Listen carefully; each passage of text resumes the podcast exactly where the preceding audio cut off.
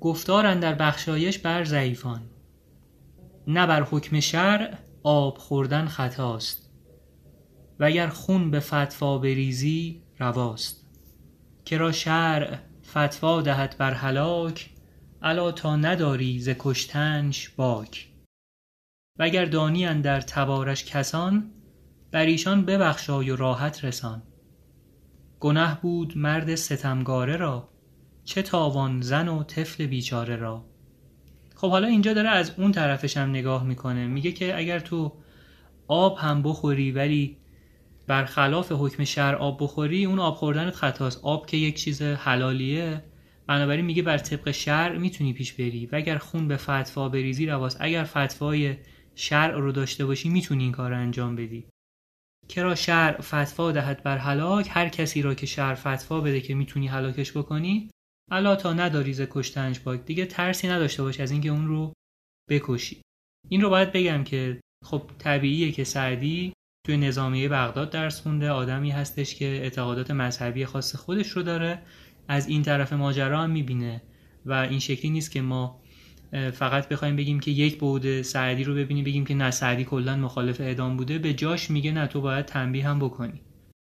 و اگر دانی در تبارش کسان ولی این ابیات دیگه خیلی میشه گفت ابیات مترقیه واقعا. بر ایشان ببخشای و راحت رسان.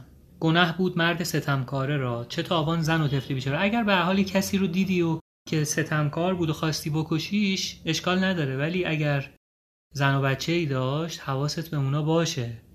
بر ایشان ببخشای و راحت رسان. حتی بهشون راحتی برسون. یعنی هم خیالشون رو راحت کن بهشون برس.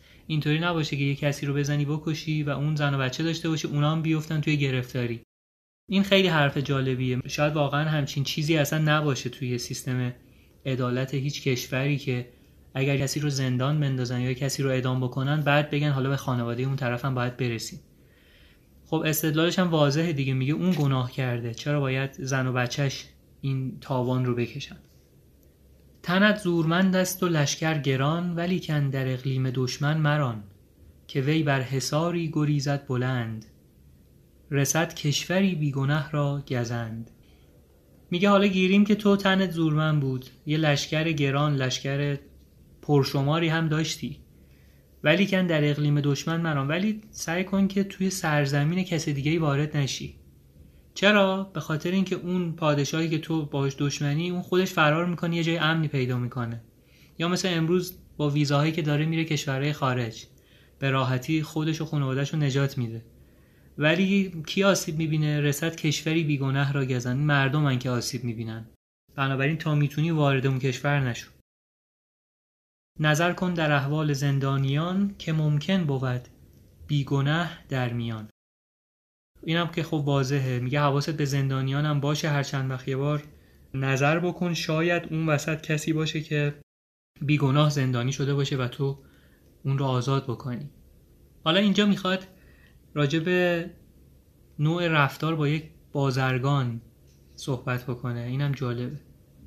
چو بازارگان در دیارت بمرد به مالش خصاصت بود دست برد. که آن پس که بر وی بگریند زار به هم بازگویند خویش و تبار که مسکین در اقلیم غربت بمرد متاعی کز او ماند ظالم ببرد. بیندیش از آن طفلک بی پدر و زاهد دل دردمندش حذر. خب تا اینجا بخونیم.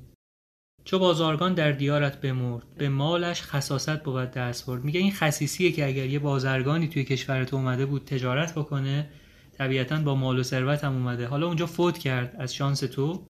فوت کرد. تو حالا بخوای دست ببری بگی که این مال و ثروتش واسه منه.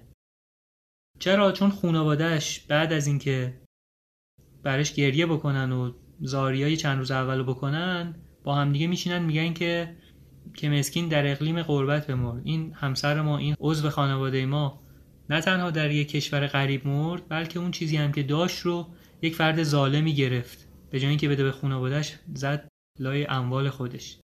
بیاندیش از آن تفلک بی پدر و از آه دل دردمندش حذر. از آه دل دردمند اون تفلی که بی پدر شده باید حذر کنی باید دوری کنی. بسا نام نیکوی پنجاه سال که یک نام زشتش کند پایمال. این هم حرف خیلی جالبیه.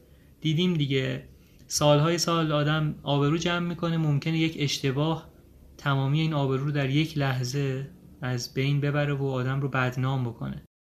بنابراین میگه که پنجاه سالم نام نیکو داشته باشی یک نام زشت. منظور از نام زشت همون سوء شهرته. یک چیزی که باعث زشتی نام تو بشه همه اون چیزهای قبلی رو پاک بکنه. پسندیده کاران جاوید نام تطاول نکردند بر مال عام. تطاول این دسترازی. میگه انسانهای پسندیده کاری که نامشون جاویده هیچ دسترازی بر مال عامه مردم نکردند. بر اگر سر به سر پادشاست چون مال از توانگر ستانت گداست. اگر یک پادشاهی بر سراسر آفاق بر سراسر زمین پادشاه باشه ولی چشمش به دنبال این باشه که از پولی از یک توانگر بگیره این فرقی با گدا نمی‌کنه. میگه گدا اگر همه عالم بدو دهند گداست پادشاهی هم که حواسش به اون باشه انگار یه جورایی گدا چشم دیگه. بمرد از توهی دستی آزاد مرد ز پهلوی مسکین شکم پر نکرد.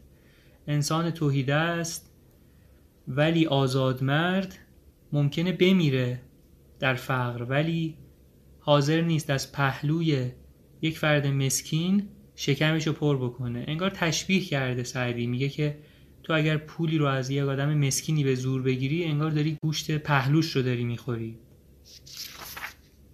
خب این از این.